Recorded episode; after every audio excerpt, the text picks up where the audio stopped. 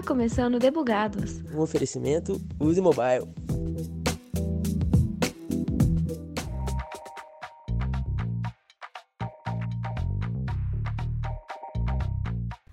Câmeras digitais. Esse foi o propósito inicial do sistema operacional Android antes de cair no mundo dos smartphones. Isso tudo mudou em 2005, quando o Google adquiriu várias startups, sendo uma delas a do Android. A partir disso que o sistema operacional deu uma guinada. A sua versão número 1 saiu três anos depois, em 2008, ano seguinte ao lançamento do primeiro iPhone.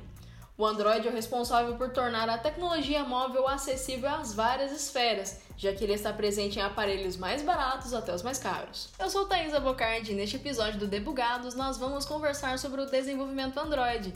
Para isso não ser um monólogo, teremos um especialista no assunto, desenvolvedor Android da Use Mobile, Guilherme Rocha. E aí, Guilherme, quem é você no squad? Como dito aí na, pela Thaisa, é, eu trabalho é, com desenvolvimento Android na, na Use Mobile. É, já tem mais ou menos é, uns 10 anos que eu tenho contato com, com programação. É, eu comecei a, a, entrar nesse mundo, assim, foi quando eu entrei no, no curso técnico de informática, é, lá no Cefet, em Timóteo. E aí, é, desde então, fui é, tendo bastante interesse né, na, na área de, de programação e tal. E aí, nos últimos quatro anos, foi quando eu comecei a trabalhar mesmo com isso, né? Foi mais na área profissional. É, antes da, da Mobile, eu cheguei a trabalhar na empresa Júnior, na, na universidade, e foi com desenvolvimento web. E aí, na Mobile, foi no desenvolvimento Android. É, eu sempre tive vontade de, de é, mexer com, fazer telinha para as pessoas, é, é, fazer algum programa que as pessoas fossem usar e conseguir interagir com eles por meio de uma interface gráfica. E aí o Android meio que apareceu para mim porque eu tinha trabalhado um pouco com web, né? E não tinha dado, não tinha gostado muito assim. E aí é, foi quando eu falei, ah, não, quero mexer com mobile e tal. E aí comecei a mexer com, com Android justamente pelo estágio que é, me inscrevi na Mobile e aí é, é, consegui entrar. Então foi desde então, nos últimos três anos, que eu tô mexendo com Android na Mobile. Ah, legal. Eu não fazia ideia de que era tanto tempo assim na sua carreira de desenvolvedor. Isso é muito bom.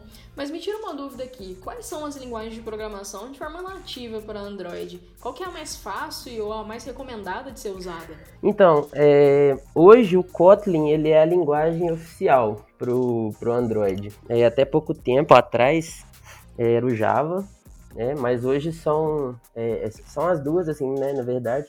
O Kotlin é oficial, mas tem muita gente que ainda utiliza o Java para desenvolver. É, os dois de forma nativa, né? Tem é, é, alguns frameworks de desenvolvimento híbrido, é, por exemplo, é, o React Native, que a galera, e aí a linguagem que usa é o JavaScript.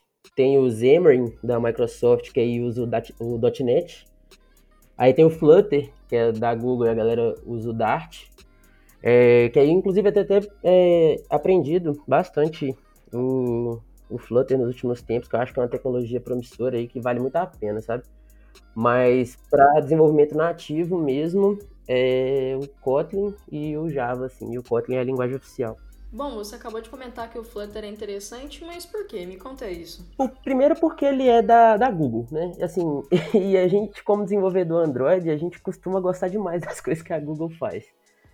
E, é, e, e, outra coisa é que, comparado com outros frameworks de desenvolvimento que eu tive contato já, como o React, o Xamarin, assim, é, é, ele ofereceu um layout, um desenvolvimento dos layouts, assim, muito mais limpo. E, e claro que ele ainda tem muita coisa para desenvolver, eu acho que ele é bem novo, mas é, é, a, a, o, o aplicativo ele parece muito mais leve, ele fica com cara de, de nativo, assim, às vezes, sabe? E é, é, pra gente, como desenvolvedor, é, é, fica bacana desenvolver em Flutter. É, como eu disse, ainda tem muita coisa para evoluir, eu acho, Mas eu acredito que vale a pena demais aprender e eu estou gostando muito de, de estudar. E aproveitando que você entrou nesse assunto, né, nativo e híbrido, qual é a diferença de um para outro? Qual é a vantagem de ter um app nativo ou um híbrido? É, então, é, é, os híbridos, né, é, eles são feitos usando algum desses frameworks, né? Tem, tem alguns outros que eu, que eu não, não pontuei, mas é, eles são feitos usando normalmente um único código fonte, é, que aí você pode fazer aplicativo para Android, iOS, é, eventualmente até para Windows Phone, no caso do Xamarin. É, aí o que acontece? Você consegue fazer o aplicativo com um código fonte só. É, os nativos, né, você faz para plataforma específica. E no caso do Android, por exemplo, você usa o Java e o Kotlin no, no iOS. Você usa o Swift e o Objective-C, que são as linguagens nativas do, do iOS. E aí, é, o que eu vejo como vantagem do desenvolvimento nativo em si é que a gente pode tirar proveito de algumas particularidades de cada sistema com mais facilidade, né? É, por exemplo, um aplicativo que você precisa de buscar a localização do usuário o tempo inteiro, em, quando está em segundo plano, ou até mesmo usar o GPS do cara. É, um aplicativo nativo, ele não um aplicativo híbrido, ele não tem essa facilidade, né, é, para usar o GPS, que é um recurso do sistema, né. Já o aplicativo é, nativo, ele é, é, foca, você consegue mexer com isso, você consegue fazer isso com mais facilidade. Então acaba que muitas vezes quando você está desenvolvendo um aplicativo híbrido e você quer fazer o uso desses é, dessas ferramentas do sistema, você precisa de recorrer ao, aos nativos. Então, muita gente, quando está é, é, tá fazendo aplicativo híbrido, querendo ou não, precisa de saber um pouquinho do nativo para para é, é, contornar esses problemas que, que, acabam aparecendo, sabe? Então, assim, é, é o, que, o que dá para resolver é, é, na hora de, de escolher o que, que você quer desenvolver, né? Pensar, falar assim, olha, se esse aplicativo aqui for um aplicativo mais simples, eu não vou precisar de GPS, não vou precisar de é, os sensores do, do celular, posso fazer ele híbrido. Agora, se for um aplicativo que vai usar muito recurso do meu sistema, aí já acho que compensa fazer ele nativo e tal, porque aí você vai ter menos dor de cabeça para tratar disso tudo, né? Entendi. Você pode dar, então, um exemplo de um aplicativo que seja nativo e um outro híbrido, só para o pessoal se situar um pouco melhor em como sentir essa diferença dos apps? Os mais famosos de aplicativos híbridos que, que a gente conhece, é o Facebook ele é, e o Instagram, né? Eles são React, que é do... que o Facebook ele dá muito suporte para isso. É, então, assim, são, são aplicativos que são cases de sucesso mesmo, né? De, de exemplos de aplicativo híbrido, né?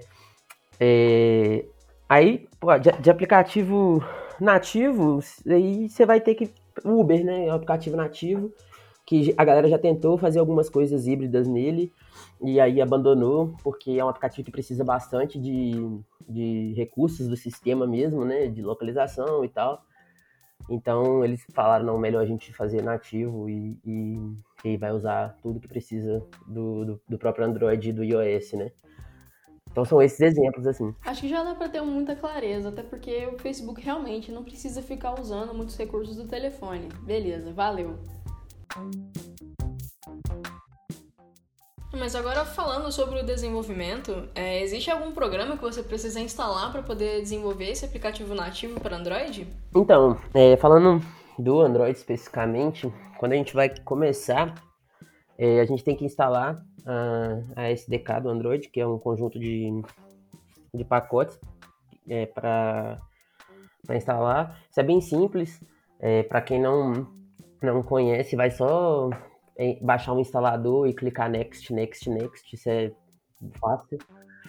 E o Android Studio, né, que é a, a IDE para desenvolver, que também é bem simples, né? Você vai configurar uma vez só e a partir dali você vai é, é, conseguir já trabalhar. Uma coisa que é, que é um problema nisso é que o Android Studio em si ele é bem pesado. É, muitos desenvolvedores reclamam justamente disso, porque ele é uma ele é uma ideia que usa muito recurso do do, do computador.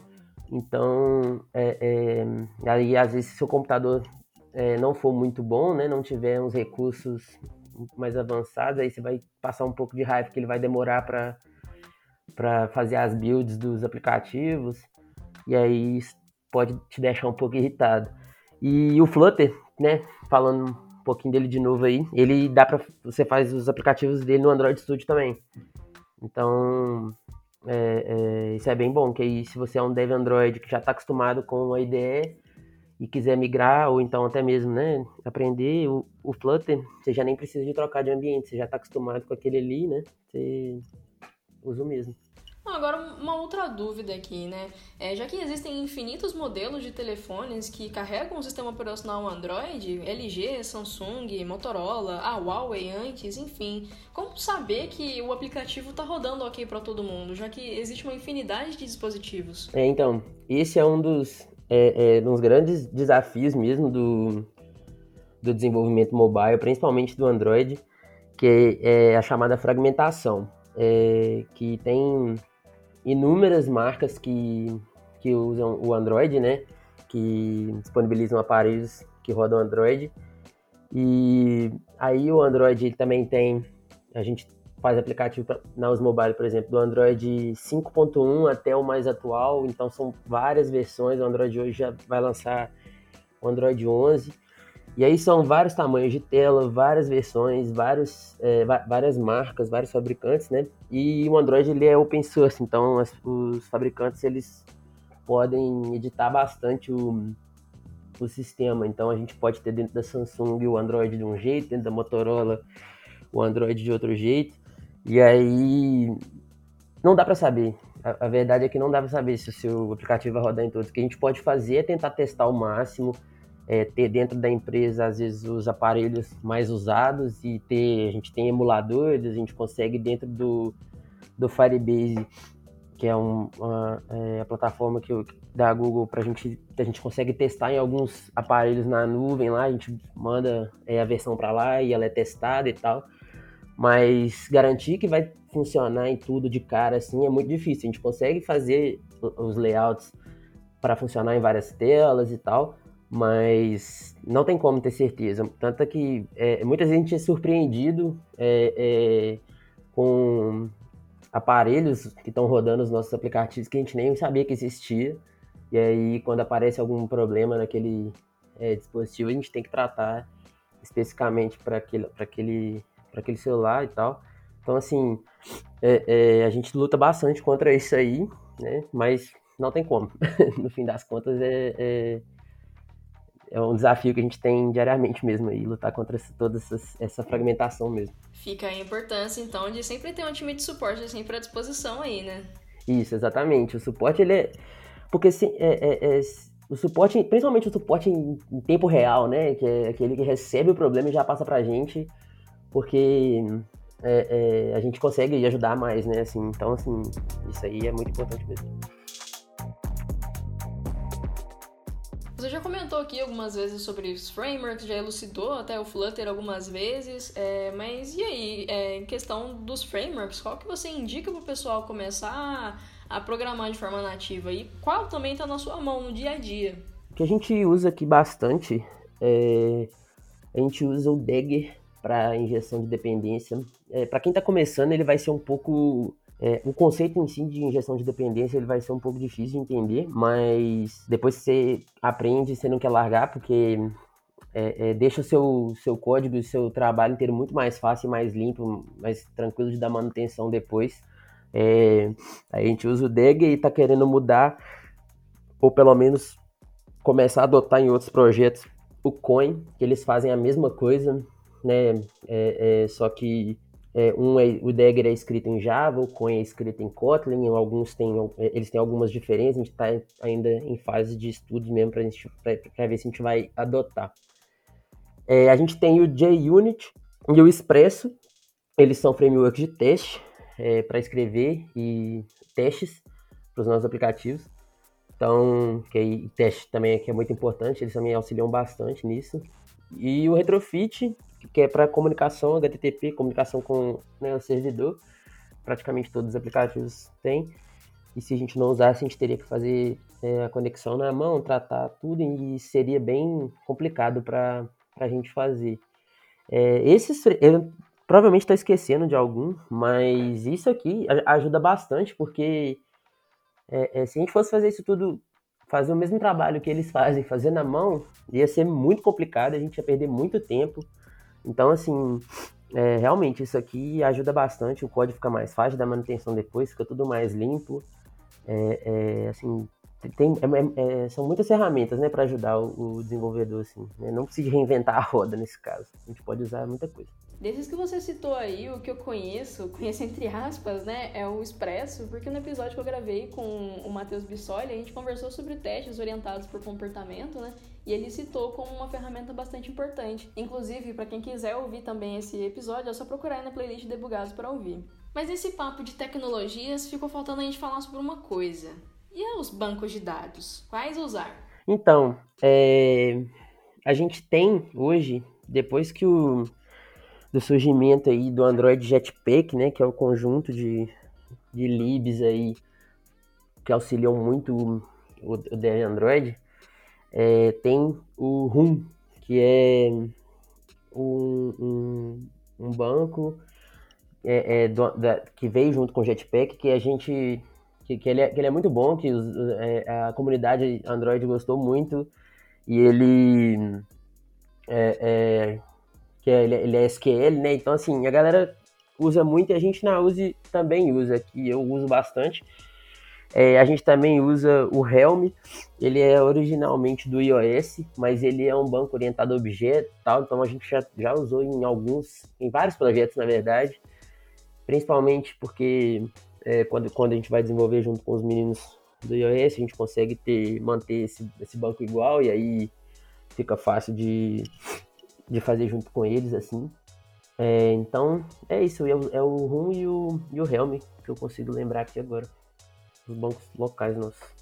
Tá, acho que agora deu para entender toda a parte do desenvolvimento do aplicativo, né? Mas tá, ele tá pronto. E aí, o que, que a gente faz depois disso? Porque precisa levar ele nas mãos dos usuários, né? A gente vai fazer isso através das lojas, certo? Então, quais são os passos? É, uma vez que, o, que, o, que a gente né, tá com o aplicativo pronto, a gente é, é a gente publica, para publicar ele na loja, né, a gente tem lá, a gente tem que preencher algumas coisas no, no lá na Google Play, né, é, algumas coisas de, de, de, faixa etária, né, para ver quem vai usar o aplicativo, em quais regiões do mundo ele vai estar disponível, né, quais países e tal, é, colocar as coisas de política de privacidade, quais vão ser os telefones, então a gente preenche todo um monte de formulário que que é basicamente isso. Coloca as informações que, que todo mundo vê na, na, quando vai baixar um aplicativo. Aquelas imagens todas lá, a gente sobe elas também. É, e aí, uma vez tendo feito isso, é, é, a gente submete o aplicativo para avaliação. No iOS, é, a avaliação ela é manual, ou seja, o, alguém vai lá e testa o aplicativo mesmo. No Android, essa avaliação antigamente ela era feita é, só por, por robôs, né? Então eles iam lá e rodavam um script de teste no seu, no seu aplicativo e deixava, e se ele não apresentasse é, é, nenhum mau comportamento ou então alguma coisa que dava para ser é, pego por robô, ele era aprovado. É, hoje é, esse processo ele está meio misturado.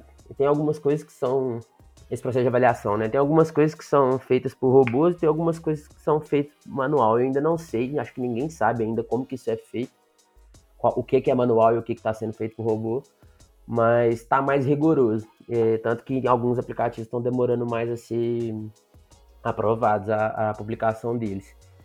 E aí, uma vez que ele está aprovado, você já consegue disponibilizar ele para download. E aí, basicamente, é isso que a gente faz. A gente coloca ele lá, e, e, e, aí depois que ele está publicado, a gente pode subir a atualização dele, né? E aí a, a, atualização passa pelo mesmo processo de avaliação, né? Que você pode subir o aplicativo, depois você sobe uma atualização. E aí essa atualização, os, a Google vai lá e avalia seu aplicativo para ver se você não subiu alguma coisa que não deveria.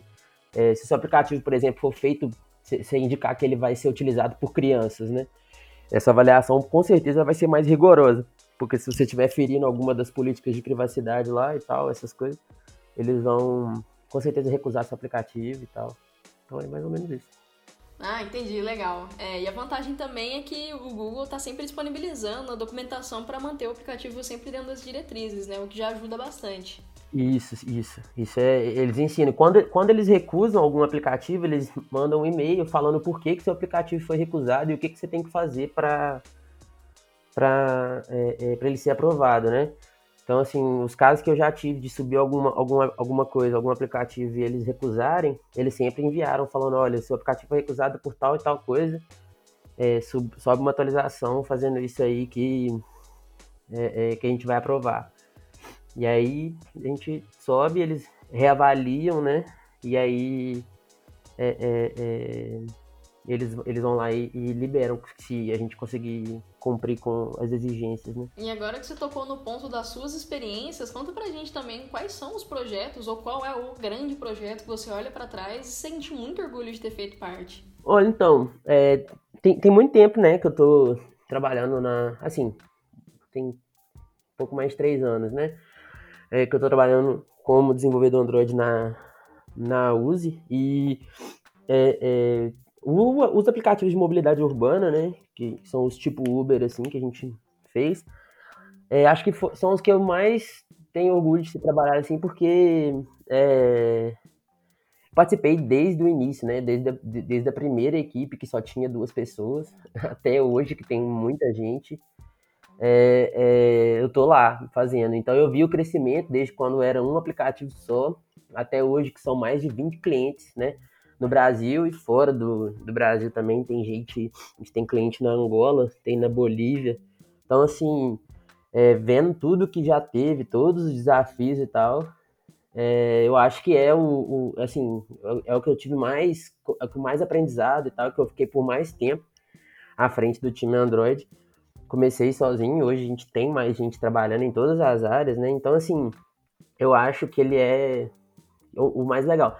Teve alguns outros, né, nesse meio tempo aí. Teve o aplicativo da Fundação Edmilson também, que é, o Edmilson que né, jogou na, na seleção e foi pentacampeão. Esse aí foi bacana porque eu sou muito fã de futebol e aí na hora que chegou essa demanda do aplicativo de um cara que foi pentacampeão, eu falei assim, nossa, isso aqui eu vou contar para todo mundo, porque eu tô fazendo aplicativo do cara não vai. Nossa, isso, aí foi mais legal por esse motivo, né? Mas em nível de, de desafio por, por, tempo e tal, aí o de mobilidade urbana, com certeza, foi o que mais, mais dá orgulho assim, de ter mexido. Ou seja, você pode falar que você é especialista em tipo Uber, né? É, isso aí, por, por muito tempo. Mexi bastante. Mas acho que ainda tem muita coisa para aprender. Ah, eu acho também que não tem falar que você vai saber de tudo, principalmente no mundo de programação, né? Tá todo dia saindo aí, basicamente, né? Não todo dia, não sei. que tá saindo um framework novo, alguma coisa nesse sentido, uma tecnologia nova, então não tem como zerar o conhecimento da programação. Então tá tudo bem. É, exatamente, né? Difícil. e agora pra gente encerrar, então. Todo mundo aí que ouviu a conversa já sabe os caminhos a tomar para começar a programar, mas ainda falta aquele incentivo que é sempre importante, né? É, qual o conselho que você dá para uma pessoa que quer começar a programar para Android? Ou então, é, acho que estudar, né? Assim, que parece até é, é, meio clichê essas coisas, assim, mas acho que é importante estudar porque é, é, tem muita coisa de graça na internet, YouTube. É, você pode ir lá, você vai ver que tem muita coisa para ensinar, assim. E isso aí te, te dá um diferencial na hora que você precisa de resolver alguma coisa é, surgiu alguma demanda e você, quando você tem uma base de estudos, você acaba conseguindo apresentar uma solução diferente e rápida. É, é, isso é o estudo que dá, não adianta. A experiência e o estudo, né, claro. Mas quando você está começando e ainda você não tem experiência, então você tem que estudar para conseguir, é, é para conseguir ser diferente, né? Então assim, eu acho que estudar é, é, é muito importante, é demais. E uma outra coisa é participar da comunidade de desenvolvedores, assim, que a gente tem no, no, no Slack, um canal que é, é, dos desenvolvedores Android do Brasil, que lá a galera troca muito conteúdo, ajuda, tipo assim, a gente troca dúvida, a galera posta lá coisa que tá aprendendo, pergunta de tudo. Então, assim, ajuda bastante quando a gente tá com algum problema. É, e também a gente fica sabendo de coisas novas, faz, é, quando tem evento, a galera manda lá, e aí a galera se encontra, né? Então, assim, é, é esse canal é, é, bem bom. O pessoal que também criou esse canal tem um, um muito artigo publicado no Medium, que também dá para acompanhar o que está saindo de novo, no LinkedIn. Então, participar da comunidade também é uma coisa que ajuda muito, porque é, acelera o processo de aprendizado, sabe? quando você tem gente para te ensinar perto de você. E aí, estando na comunidade, você pode mandar suas dúvidas lá, que sempre tem alguém para te ajudar. A galera não tem nenhum tipo de, de, de preconceito com quem está aprendendo, todo mundo ajuda. Foi assim comigo e é assim com todo mundo que entra lá. Bom, então é isso, Guilherme. Muito obrigado pelo seu compartilhamento de conhecimento. Isso é muito importante para quem quer conhecer e saber um pouco mais sobre a área, né? E isso que você comentou sobre as comunidades acaba que não é muito diferente do que a gente está fazendo aqui agora, porque tudo que você falou também vai servir como uma guinada para as pessoas que querem aprender, né? Então fica aqui meu muitíssimo obrigado. Espero te ver aqui de novo em breve para a gente conversar sobre alguns outros assuntos. É, eu que agradeço aí pela oportunidade de falar. É, qualquer coisa que precisar é só chamar. A gente gosta de compartilhar conhecimento para um dia também aprender de novo. Valeu. É nóis. é isso, pessoal. Zerei o backlog do dia, então tá na hora de despedir do squad. Falou!